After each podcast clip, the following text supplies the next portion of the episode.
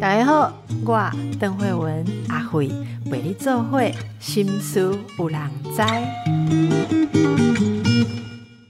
大家好，心事有人知，心事有人知，性事无人知。真的吗？我们今天就来给他知。这个题目不错吧？对。性事是很多人的心事，没错，大家都没有想到阿慧竟然敢挑战这个主题。对，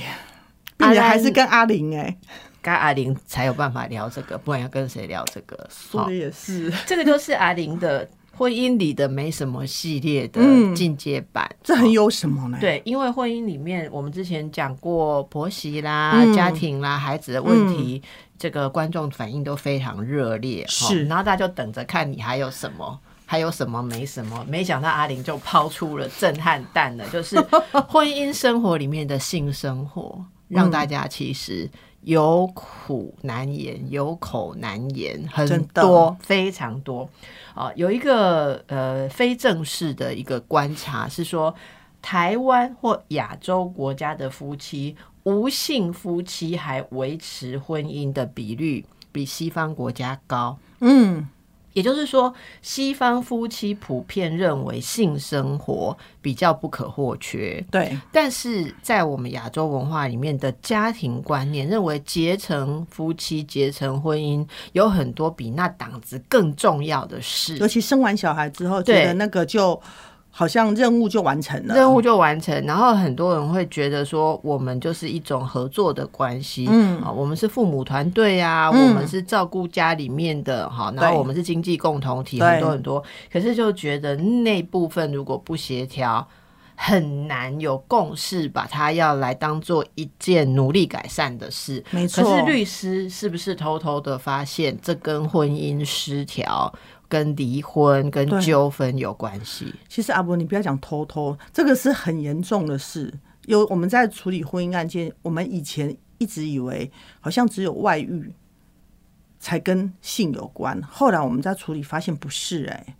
包含其实呃刚才讲的无性生活是一种，无性生活里面还有衍生出可能会有的性暴力。对，然后还有在无性生活里面可能会有的冷暴力，冷暴力跟无性生活可以连接、嗯、无性生活衍生的性暴力是什么？呃，他们已经无性生活了，但是呢后来有一天男生回来突然想要，那就用强迫的、嗯、对女生说你妈你囡仔袂困啊，然后他就说囡仔囡仔每天都囡仔囡仔到十八岁，我跟你讲，你搁叫囡仔，你嘛搞不清楚，今嘛陪你的应该是我，不是囡仔嘞。然后就开始，然后就发生了一连串的，可能是家庭暴力，也可能是性暴力。你讲到这个，我就想到我之前在医院上班的时候，嗯、有一次我们在呃，我们有一个类似像是性别平等的委员会，对，然后就有一场演讲，我们我们我要去，我被安排到要去讲婚内的性暴力，嗯，好，结果我们就讲到一个类似说婚姻里面的强暴的时候，我印象非常深刻，台下的男医师全部笑成一团。我那时候感觉非常的受伤。等一下，他们笑哪个点啊？然后 Q A 的时候就有人问说啊，所以跟老婆做那件事情的时候要先问他说你来签个同意书吗？就他没有那种揶揄的语气嘛。哦，没错，对，好，我印象非常深刻。所以大家对于婚姻内其实呃性关系也是要互相愿意这件事情哈、嗯嗯，有很多的迷思啦，对，有人会觉得说，如果要很明确的呃确定对方是同意啊，你们都来签约哈，还是说要表达意思同意啊就没有情趣？其实不是，你 always 会知道，你一定会知道另外一个人现在是有愿意还是不愿意。对，即使他是很撒娇的说我不爱我不爱，那也有有一种真的不爱跟撒娇的不爱。你不能讲说什么传统说什么女人说不要就是要，那这是就是真的是已经笑死人，已经是过时的想法。你一定会知道他是要还不要，你没有不知道，只是你有时候不想承认。对，那先问一下律师。所以如果另一半这个拒绝性生活、嗯、这是可以在法律上主张他没有尽夫妻的责任吗？其实呃，应该是说我们一般大家对于我们讲着说呃，民法里面有一个叫做不履行同居义务，我们都把它解读成说好像只要不履行夫妻那档事，其实不是，同居只要住在一起就可以，对，不一定要碰你，是哦，然后哦 no, 然后但是如果今天没有性生活这件事情呃，是一个已经到达很久的地步的话，其实他可以用所谓的其他重大事由，这算其他重大事由、呃、现在法官越来越多会认为这是可这有可能会认为是其他重大事由哦。你比方如果你是我的另一半， 嗯, 嗯，然后多久没有性生活，我可以去提出说有其他重大事由，所以我要诉请离婚。我觉得要看、欸、要看婚龄、欸、然后、呃、我, 我有看过的判决，其实有说大概两到三年都没有碰一次，甚至于三到四呃三呃五年到多少年都没有碰一次。可可是如果今天已经是垂垂老矣的那种，可能就不算了。人人家。我暖好多吹，咱哪里有算吹吹老矣无？你家己讲的，人阮无，人阮都讲讲阮那个少年啦，你无吹吹老矣，咱嘛无吹吹老矣，我们只是无勇气的而已。所以你刚刚说吹吹老矣，不，大家要听清楚啊，不然现在有很多人可能就是在在认为他另一半没有。嗯，就是我看到的判决，呃，八十岁、七十岁，我觉得呃，六十五岁以上可能。呃，法官就不太会用性这件事情会去看待说你们的婚姻的和睦或不和睦，就是你有没有性生活这件事情，或者说也加上每个人个体差异，他的性功能啊，或者说生理年龄的对生理年龄跟功能的年龄。但是如果今天是例如说呃，结婚婚后根本是一两年，然后你发现你怎么结婚后你先生或你太太都不让你碰或都不碰你，这件事情已经长达好几年，那其实这件事情在法院的评价里面会是认为是个是重要的，也会认为说嗯，这件事情在的确会造成婚姻的破绽。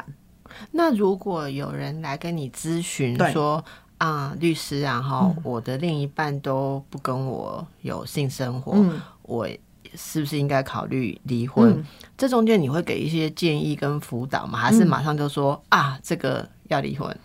其实应该是说呃，我们会给的建议辅导可能会是从证据角度来看。为什么？因为其实这件事情从律师的角度来讲，要让他呃让法官知道他没有，其实是困难的。你的意思是说，难道去法庭上说你没有做，然后你会振振有词的说谎说你有做吗？有人这样吗？呃，有。我跟你讲，在法庭上所有的事情你不能用正常的人跟去想象，去想象，对，好可怕、哦。对，那所以有时候我们都会建议说，那你们两个双方可不可以去做一下婚姻咨商？不要老是推来我们这里好不好、啊、可是有时候哈，真的是要这样，咱那个，咱，欸，咱两个是合作的，你怎么？对，但是我跟你说，结果结果对下来婚姻諮商是什么情形？我给大家报告一下哈。两个人坐下哈，然后两个人都在想说，我讲的东西要有利于我法庭上论述。我的律师教我讲安尼讲，我的律师教我安尼讲。然后你在那里哈问来问去哈，两个人都没有诚实给你回答。最后我老婆啊坑了，我讲我今晚卖记录哈，阿丽娜过来给小布罗去。其实你们的諮商就是浪费钱而已。哦，有没有要？我们有没有要解决问题？对，好，就是要用一些方式。好，那你会发现说，真正没有呃性关系的夫妻愿意来咨商的话，问题百百种，真的很多人是说，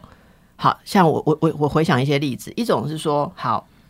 我要跟你做，嗯。可是你觉得我的方式你不喜欢，或者日常生活有一些我让你不满的地方，我不沟通，所以每次我要找你做，你就是逮住这个机会就要跟我说教，就要跟我讲有的没的，所以我只好不要碰你。对，然后之后你又来生气说我不碰你，不碰你。其实追根究底，这一方想要讲的不是不碰，而是不沟通。对。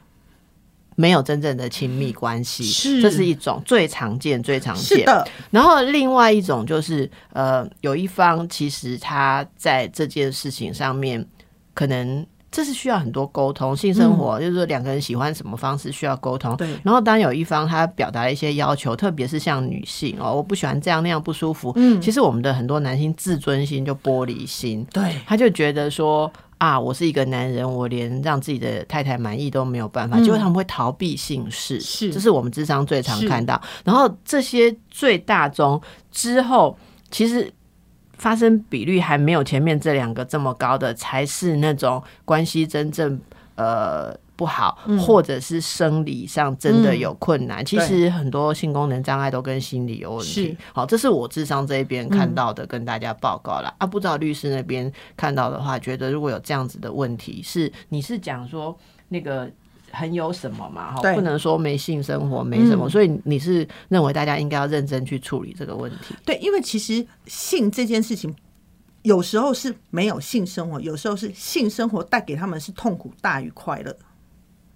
在我我处理处理的这边，刚才阿阿文讲的这些例子对吧？我还呃补充一个，就是在我这边常常会有我的当事人来跟我说，他觉得，呃，律师你知道吗？我现在只要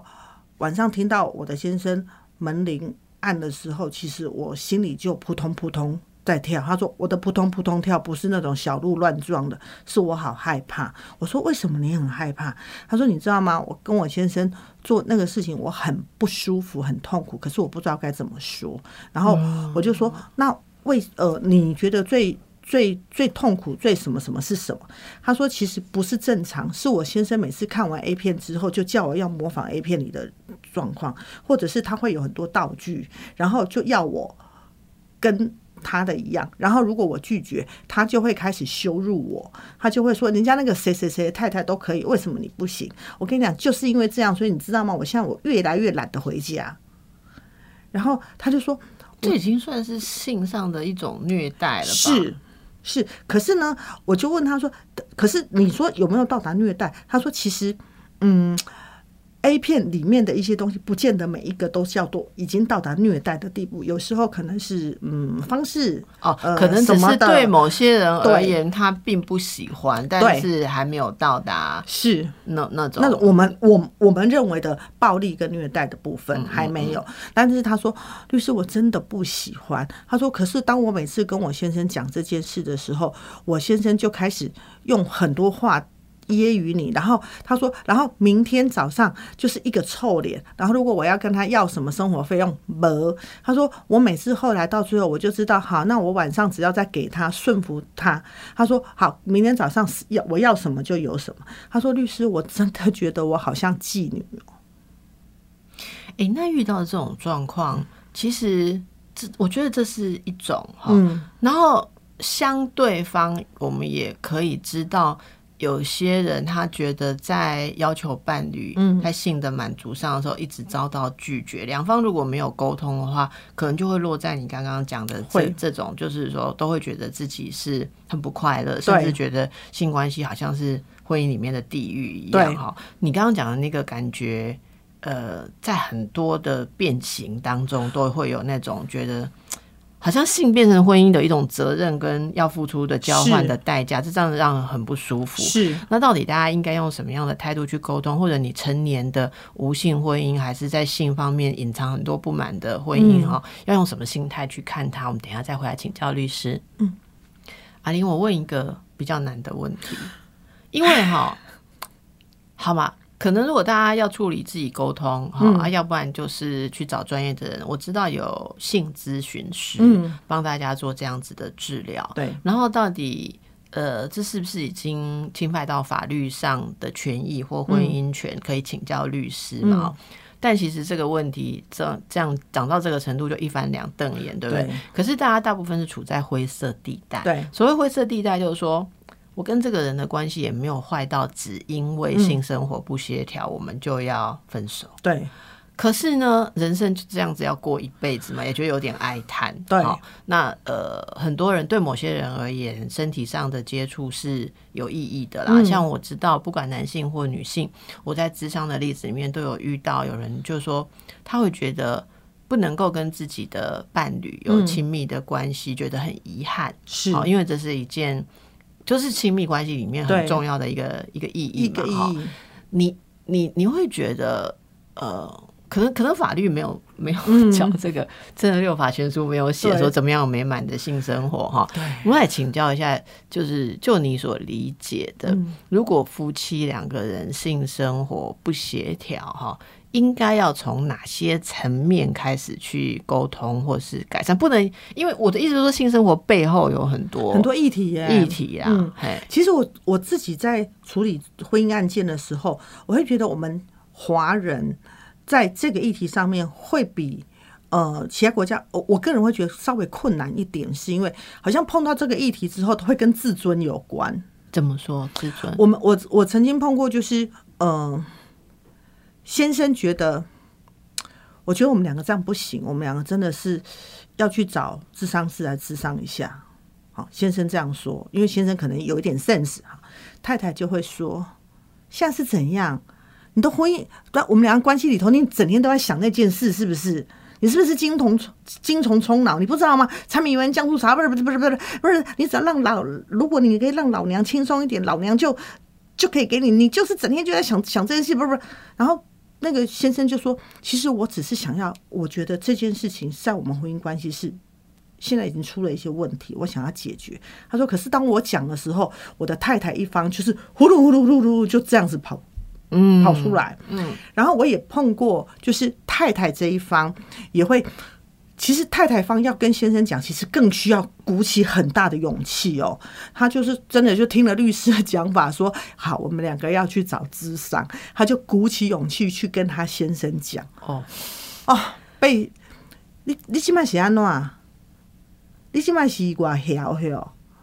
啊，那巴拉巴拉巴拉巴拉巴拉巴拉巴拉，你现在是怎样说？我没有办法满足你，是不是啊？你要不？他说，律师，我觉得你给我这个建议，我去了之后，我我觉得我是可以录音录到直接打家庭暴力，因为我的先生，我想要解决的是我们婚姻的问题，可是我先生给我的反而是一堆羞辱。先生如果会对这个反应是是很羞辱，应该就是他自己也觉得被对。被指责，对，或是你刚刚讲的碰触到他的自尊的问题，所以这回到其实很多呃性的关系不协调都是牵涉到自尊。是、嗯、像我刚刚讲的，如果、哦、我们讲很典型的，当然大家都可以把这个性别角色做兑换嘛。嗯、一种你刚刚说的，如果太太觉得她自己在性里面没有办法享受，没有办法在她想要的时候。做不想要的时候不要用自己想要的方式，如果被人家强迫用某些方式、嗯、他就会觉得说呃，我好像是满足你的性的工具。对，然后他当然就回话的时候就要说，那其他生活当中的一切事情你有没有满足 我, 满足我那性就变成一个交换的筹码，难怪关系会不好。这其实牵涉到、嗯、呃，有些女性在尤其我觉得年纪比较大一点的女性没有被开启说性生活是女人也可以享受的、嗯、她们普遍把这个当成好像婚姻中要服务男人的责任、嗯、可是真的在医学上或生理上女性的性欲并没有比男性低或少、嗯、可是这是在期待上面很多的女性会觉得这个东西好像不应该被看得那么重要、嗯、好，那无形中可能就有落差。是，好，然后再像你讲的，如果是说是女性她觉得她有需要，但是丈夫不太想要履行，她们就会觉得更难要求。你刚刚举的例子就是这样，所以我觉得这个是女性这边怎么看待性跟自己的自尊跟价值的问题、嗯、然后男性那边我是觉得真的很多的男性到目前为止都还是把能不能满足一个女人呃，或者在性的表现上把它看成是一种就是好像自己的尊严有没有、嗯、有没有存在、哦、所以就是很很少真的如果夫妻能够一起去切磋研究说性生活可以怎么样让两人都满意，他们应该是有处在一种对性比较平等开放的健康健康的态度、嗯、可是这个在我们的教育当中不是那么多啦，齁，是。那大家如果想要夫妻，如果是要性生活比较好一点，齁，有有有什么样的方式可能会有效吗？其实我不知道我的观察到底对不对，我我的观察至少到我这边来的案件啊，其实我觉得性的议题后面伴随的很多。其实是关系的不平等的议题，包含疲累、嗯、很疲累我在很疲累，就像你看很疲累的情况之下，我整个家都没有 function 好，你就整天叫我做那件事的 function， 我就觉得我根本不 function。 对对，这可能是其中的一个。所以很多时候其实是回到，我个人会在看这件事的时候，我觉得是回到一点，就是呃，至少在我自己处理这边，真正在功能上出问题的不多、欸、不多，真的都是关系上出问题。 对， 对，而我我我自己后来在看待他们是，我觉得关系出问题之后，就算你每天做，品质那个品质根本是很低落的，所以有时候根本不是次数的问题。那我想，呃，你的意思应该可以说，就是要回到那个背后的关系对问题。呃，刚才你提到一个观念平等这个关键字啊，哈、嗯，我觉得真蛮重要的，嗯、就是。呃，婚姻关系当中，很多人其实平等怎么谈？好，我们每次谈这个问题的时候，嗯、都会有各种各式样的声音，就是说什么样叫做平等？平等有些人会觉得说，我我负责工作，我的工作赚钱比较多，比较辛苦。那或者有的人认为说我负责家务、孩子啊呃这些东西比较辛苦。基本上婚姻当中的平等是没有办法用尺量说两个人负担的一模一样，对，对，所以那个有没有平等的感觉，我我在想是怎么来的。好，呃，我不知道对你而言怎样的夫妻关系叫平等，因为现在来讲法律上是平等的，法律上，嗯、但是 kimoji 上就很不平等。对，就对你而言，怎么样的婚姻关系算是有达到平等的？大家现在可能想检验一下自己的婚姻，嗯、我觉得呃这个问题哈，从正面其实我不好回答，我就从负面表列来看，怎样是不平等？对，怎么样是不平等的？我觉得如果只是单纯用经济，谁是家里的经济主要照顾者，另外一方要完全的配合他，我个人就觉得这是非常不平等。例如说，一个家啊，什么师、律师、医师、会计师，然后这个家就是这一个人主责，然后家里所有的事都要照着他的转，情绪也照着他的转，什么都照着他的转，连到底要不要做那档事，只有他说的算。我个人就觉得这是非常不平等的，对。然后第二个，我呃，很多人那就反过来从用经济来讲不平等。第二个，我觉得用工时来看，单纯用在家里的工时来看，然后认为说这个时候要听我的，我也觉得这不是一个很平等的事。什么用工时？什么叫工时呢？就是我们刚才讲的是经济上，有有一派呢是其实他可能他就是在家，他所有的事他就是在家，所以他这个家所有的事他都操持，他操持家务，他操持孩子，他操持什么什么什么什么什么，所以他觉得整个家也都要听他的。也有这种，对，也有这种。然后，所以甚至于他会觉得老老公，你赚钱，你只是赚钱来付房租，付什么付什么付什么付什么。要不是老娘我在的时候，怎么可能会没有这个？等等，我觉得这个事情如果用这样子，其实这个也不公平。OK， 对，所以我先把天平的两两端，我先把它拿来讲。那从天平的两端再往中间来看的话，其实我我自己一直在想一件事情是，我我我也要问那个慧文是，你觉得婚姻关系它到底是功能论吗？因为如果把它变成是一个功能论，那这个时候就真的是称斤论两来看公平这件事。可是对我来讲，我觉得婚姻不是功能论。婚姻里面，如果今天两个人的结合里面，如果你你两个人都知道这个是，嗯，怎么讲？就是我我常常在想，我我跟我先生，我们两个人，不管今天呃谁的身体状况如何，谁的经济状况如何，谁的什么状况如何，可是我们比较不会去分，比较不会去那么计较，而我觉得没那么计较，其实。就对于公不公平这件事情似乎就比较没有那么的重要，可是这件事情我每次在讲的时候我都要特别小心。为什么？因为别人都会跟我说，哎，因为你结婚啊，我我我不是嫁好翁。那我觉得只要你觉得你没有嫁好翁，你觉得你没有娶好某，在这件事情上面来讲，你们的关系就已经处在各样不公平了，不公平还有不满足。对，你刚刚讲这个我就在深思啦哈、嗯。其实如果不满足，你一定就会觉得找出不公平的说法，可是呃就回到自己的点来看，你刚刚问的那个问题真的蛮震撼的，就是婚姻是功能吗？哈、嗯，呃，我我稍早在跟一个朋友在聊天的时候，他在思考要不要进入一段婚姻的时候，就在想说，嗯，好，简单讲，我们在一句话上面发生了很多的讨论，就是他在讲说，他觉得他的对象，哈，就是男朋友。有些时候对他很好、嗯、但是有些时候就会很很不体贴、嗯啊、然后他在想说啊，这样到底有没有办法相处下去。其实听听听其实我真的是问他一句话，我说如果你要用行为论的话，就是说这个人对我好所以可以结婚，那万一结婚几年之后他不再做这些对你好的行为，你要用什么来持续你的婚姻？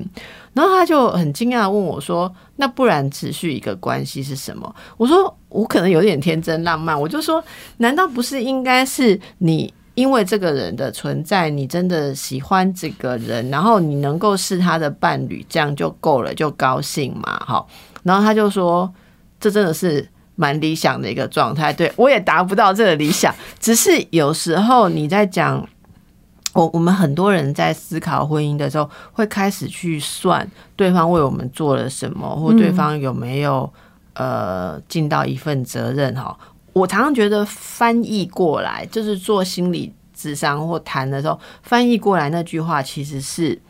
我想要感觉被你重视，嗯，其实就是这样嘛，哈、嗯。如果说我我今天家事很累，然后我希望你可以过来说一下家事很累，好，那也许今天晚上要做什么事情，会觉得是你在照顾我，你在补偿我的辛苦、嗯、然后你来照顾我的身体。可是如果这个事情变成是说在家务超时的时候你当做理所当然，然后晚上你又不体贴我、嗯、我就会觉得白天做家事服侍你，晚上还要做那件事服侍，就是谁被服侍的问题了。夜加班，对，偏夜加班所以到底是夜享福还是夜加班、嗯、如果婚姻关系能够变成说哦呃，我今天这么累，不管是上班累还是家务累还是弄小孩很累还是照顾老人很累、嗯、晚上你来犒赏我一下、嗯哦、那这个感觉就不一样。对，可是变成说白天操晚上也要操。我觉得有些先生也会也讲也 有, 也有在智商说说我起来做查波郎就赶快你俩操米啊操，不是有那个卖那个提神饮料或这样，所以他他们也觉得说啊，好像满足太太是一个男人的责任。我觉得性生活变成这样就真的很没意思啦、哦、那就何必要呢、嗯、真的就是不如D I Y 或者说找一些其他的方式自己轻松一下。不过说到这个，我是很同意刚才呃阿玲讲的，就是性生活是两个人的事，它是一种关系，它不是 D I Y、嗯、对，关系里面就是所有关系都没有办法切开来看，你们的尊重关系、经济关系、需求关系，然后沟通关系、家里面角色的关系，都会成为你们性生活背后的绳索跟影子，就会看来看去。所以大家还是不要不要只有针对着性生活以为想要谈什么去改善，而是回到整个背后、嗯、我觉得说两个人所有的关系有没有顺畅，它应该是在关系顺畅的时候自然发生的一个事情嘛。当初也是有才会结婚嘛，哦、就是哎是结婚才会有哎这个要考虑到个人宗教的信仰不同。我那个对对对的太顺了，你讲什么我都一直对下来对下来。你基督徒嘛，你是结婚才可以有做黑的，好拍摄哈。我刚刚有修正，这都是我对对你的尊重。对对对，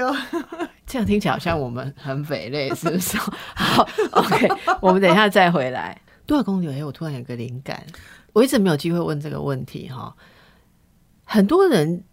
因为性生活不协调而影响婚姻关系。嗯嗯，那难道不用婚前先试一下吗？你可以跟我们说明一下、嗯、所以目前像基督教还是基督徒还是认为不会有婚前的性关系吗？还是有改变了？在教义上还是这样。可是呢，你知道，呃，我我我要讲刚才阿伯你你讲的这，就是说，哎，婚前试一下，对婚后到底会不会比较好这一点，好，我我从我现在处理的律师的角度来看哦，你知道吗？很有趣的是，我我我这边处理很多，其实他们婚前已经就交往都很久了啦，所以其实该试的都试了啦。哦，然后呢，后来有那个，这个是我的一个当事人，他跟我讲了，他就说，他说律师，我跟你讲，我真的要跟普天下所有的那些就是在觉得要试婚的那些众女性朋友说，哦，他说，哦，其实，哦，他他说这种事，哦，根本都是，呃呃、他他上次讲什么？他说这是无效。无效的事，我说为什么是无效的事？嗯，他说呢，从几个来看，他说如果今天从尺寸的大小、感官的快感来看的话，他说我告诉你，现在试的好未必婚后会好啊。你好像试了一个东西，但是以后其实是会改变的。对对对对对，这个是从感官刺激上来看哈。他说呢，第二个来讲，他说我后来发现哦，这样试试试，他说其实我们婚后就根本没有那种新鲜感了。然后我就说：“真的吗？为什么婚后没有新鲜感？”他说：“我不知道哎。”他说：“他说我们也是觉得婚前试了之后也觉得很好啊，我们才在一起。”他说：“可是后来我就发现柴米油盐酱醋茶所有的事来了之后一样啊。”他说：“一样啊。”你讲这个真的让我想到哦，也也有读者哈的的问题哈，我想到是这样。就是不久前接到的问题啦，我还没想到怎么回答，但是你说这个我来跟大家讲一下。有人问说她是就是就是你一位女性提问的，她，嗯，说她来自于比较保守的家庭，嗯，所以她的父母其实是本来是认为呃就是不要轻易跟男生有亲密关系，嗯，好，但是因为现代都观念比较开放或什么，嗯，所以他说父母也不是很严格的去管这一点，嗯，可是他在交往了几位男士都失败之后，嗯，当然就跟父母分享了这个经验，嗯，就说他是适婚年龄，甚至呃适婚年龄过了好一大段了，嗯，可是怎么有些时候交往交往可是就觉得对方每次交往后面都会遇到一个问题，就是对方开始变得态度可有可无，嗯，还是说有争吵的时候对方就没有像在谈恋爱的时候好像很很很宠他或是很在意他，哦，那这种好像一般人会觉得就是交往久了之后就倦怠期，或者说坦白讲交往久了之后我干嘛一直拿你当公主或者是女王伺候，嗯，呃就就是关系是互相的啊，嗯，呃他像女孩就说，啊，你现在怎么都下班很累你也不来接我，嗯，他就说对，因为你很累我也很累啊，为什么不是你来接我哈？然后女孩子就会觉得说跟当初变化很大，于是他就跟父母分享，嗯，结果他说他的问题点是这样，他说他的母亲就这时候就跟他讲说，所以啦你看吧，因为他说男性呢呃，就是对他而言要这么麻烦去呵护一个女生，或者说女生就会很多情绪啊，很多妹妹嘎嘎啊，嗯，所以对他们而言就是身边需要有一个亲密的伴侣，很像是说性的伴侣，嗯，所以他说妈妈这样讲哦，喔，其实他妈妈年纪应该也没有比我大很多，大概就是六十六十几岁，他说没有比我们大很多，要强调我们是阿妹啊呢好，继续，比我们大很多的妈妈，继续啊，我从善如流。好，然后呢，这个火力公姐，我和她北爷六十几岁的妈妈就跟她讲说，所以妈妈的观念就是，如果你要在我身上享受你要的性，就是要跟我结婚，好，结婚才有。她她妈妈就跟她说，因为你已经用你自己的方式试了很多次了啊，都失败嘛，你就嫁不出去嘛，嗯，你奇怪买外红怀，下一次遇到一个男的时候你就是 hold 住这一点不要给，然后也许你就可以结成婚了，嗯，好，就是类似他也有讲到没有新鲜感啊，嗯，或者说那如果不用跟你结婚就可以得到一切的话，为什么男人要那么麻烦被你绑进婚姻，嗯，我觉得这种传统的概念我们都会，嗯，都会都会听过，嗯嗯，但是这个问题的两个迷思点，第一个就是为什么性是女人给？对呀、啊，好，就是常常用到给这个字，就是我们很多的个案也都会讲说他不给我，我不给他，给他就是为什么是给啦，这是这是一个要去想的迷思。第二个就是说呃，是不是这个如果你什么都给了，那人家要跟你为什么要付出结婚的代价？然后竟然就问说，为什么结婚是男人付出一个很大的代价？对，所以他有这两个问题，一个是说是不是哈，他就说姐姐们哈，对，人家真的是妹妹啊，所以人家有姐姐们，不叫阿姨都没办法哈，就说到底是不是男人真的是这样想，被绑进婚姻中，如果没有进入婚姻才能享受的东西，如果你跟你同居或者交往就可以有，那男人为什么要结婚？真的对男人而言，绑进婚姻有这么大代价吗？我觉得应该没有。以过去男生我不知道、啊，现在我在处理很多滴滴的，他们已经不把这两件事情把它放在同一个天平上面。哪两件事情？性跟婚姻。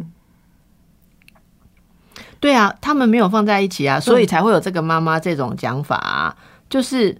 就是故意要刁你啊，就是不然谁要结婚？我所以我要问的是说，婚姻的法令看起来是公平的啊，有对让男人觉得比较倒霉或比较吃亏吗？因为刚才阿文你在讲的第二个问题，其实我自己心里就一直在想一件事情是：进入婚姻到底是男人的代价还是女人的代价？我觉得，我觉得进入婚姻是钱比较多的那个人的代价，因为你如果不和要分开后，莫名其妙钱会被抢掉一半。我反而是从另外一个角度来讲，我我自己啊，可可能是因为我跟我工作的大部分都是女性啊，我觉得我看到的是女性进入婚姻牺牲的比男性多好多、欸，哎，同意啊。所以，所以如果要用这个逻辑去看的时候，其实会不会另外一种？结论就是把性跟婚姻扯在一起的时候的女性是赔了夫人又折兵。对，我觉得应该推广这个观念、啊、所以这妈妈应该其实要反过来讲，好，就说你看你不用结婚就可以享受这些事情，而且过一阵子她还可以放你自由，你还可以换新的，妈妈以前都没有你这种自由可以享受，也许反过来看一下会让这个女儿心情轻松一点啊、哦我不知道，但是这就是我觉得现代大家的迷惑就是在这，你永远不知道你对面那个人跟你在交往的人他对性的真正看法跟评价是什么。其实如果刚才呃阿阿文讲的这两个问题对我来讲哈，我我我我反而会会问这个妹妹一个问题，那个问题是什么？是嗯，以现在二零二三年结婚。对你来讲的意义是什么？你看过这么多，还看过阿文的心事谁人知，看过我的粉丝团里面讲这么多的婚姻的实境秀里面，你觉得？啊、就是让人家怕到不敢结婚。哎、欸，不是哦，你看哦，你看，你看哦，让人家怕到不敢结婚，结果又要用性当作是结婚的。啊，因母也讲的呀。嗯嗯，但是因母也讲真情。伊嘛是就想要结婚的，不是吗？就想要结婚啊！对，所以我们反正来来来探讨，就是其实我觉得很想要结婚这件事情是对的，因为对婚姻还是有幸福的憧憬。对很多人而言，结婚是说我可以成家，我可以用自己的方式，嗯，独立，然后我自己打造一个家庭啦。对，对我我我为什么会把这件事情拿出来讲？因为可能我自己在。在辅导很多的弟弟妹妹他们的婚姻的那个部分，对我来讲我觉得没有办法，就是嗯，很多人都觉得好像完成了一二三四五六七八九每个 S O P 完成了之后，他就人生要走到结婚那一段才完成一件事，可是这样子的目的论跟阶段论有时候让你不是真正伴侣关系成熟，然后拍谁我抢来宾的话你别再指责我，因为我要存二十秒一定要收掉，我一波抢完全帮我演绎成功真的是知己知己。我觉得今天是开一个头啦，因为这个问题真的没有人有资格给什么定论或什么对错，只是想要让如果在婚姻当中感感受到亲密寂寞的你、嗯、可以知道这个困扰不是只有你有，我跟你说台湾岛跟台湾妹没有人碰的心事真的很多，只是我们可不可以把这个当成一件婚姻当中的讯号，代表你们可能有一些问题要多关心多留意彼此、哦、不要让这个事情变成是一种委屈的裂痕，我觉得这比较重要。如果你们很好，真的心灵的沟通比那个的沟通更满足的话，你总边庸人自扰，是，但是两个人要同步，对，这是婚姻有忠诚的对的责任。对啊，我不能跟别人做，你不能跟别人做啊。如果我想做，你不跟我做，其实就是有委屈啊。坦白讲就是这样子。好，好，那谢谢阿玲律师今天跟我们挑战这个困难的议题，谢谢，谢谢，拜拜，拜拜。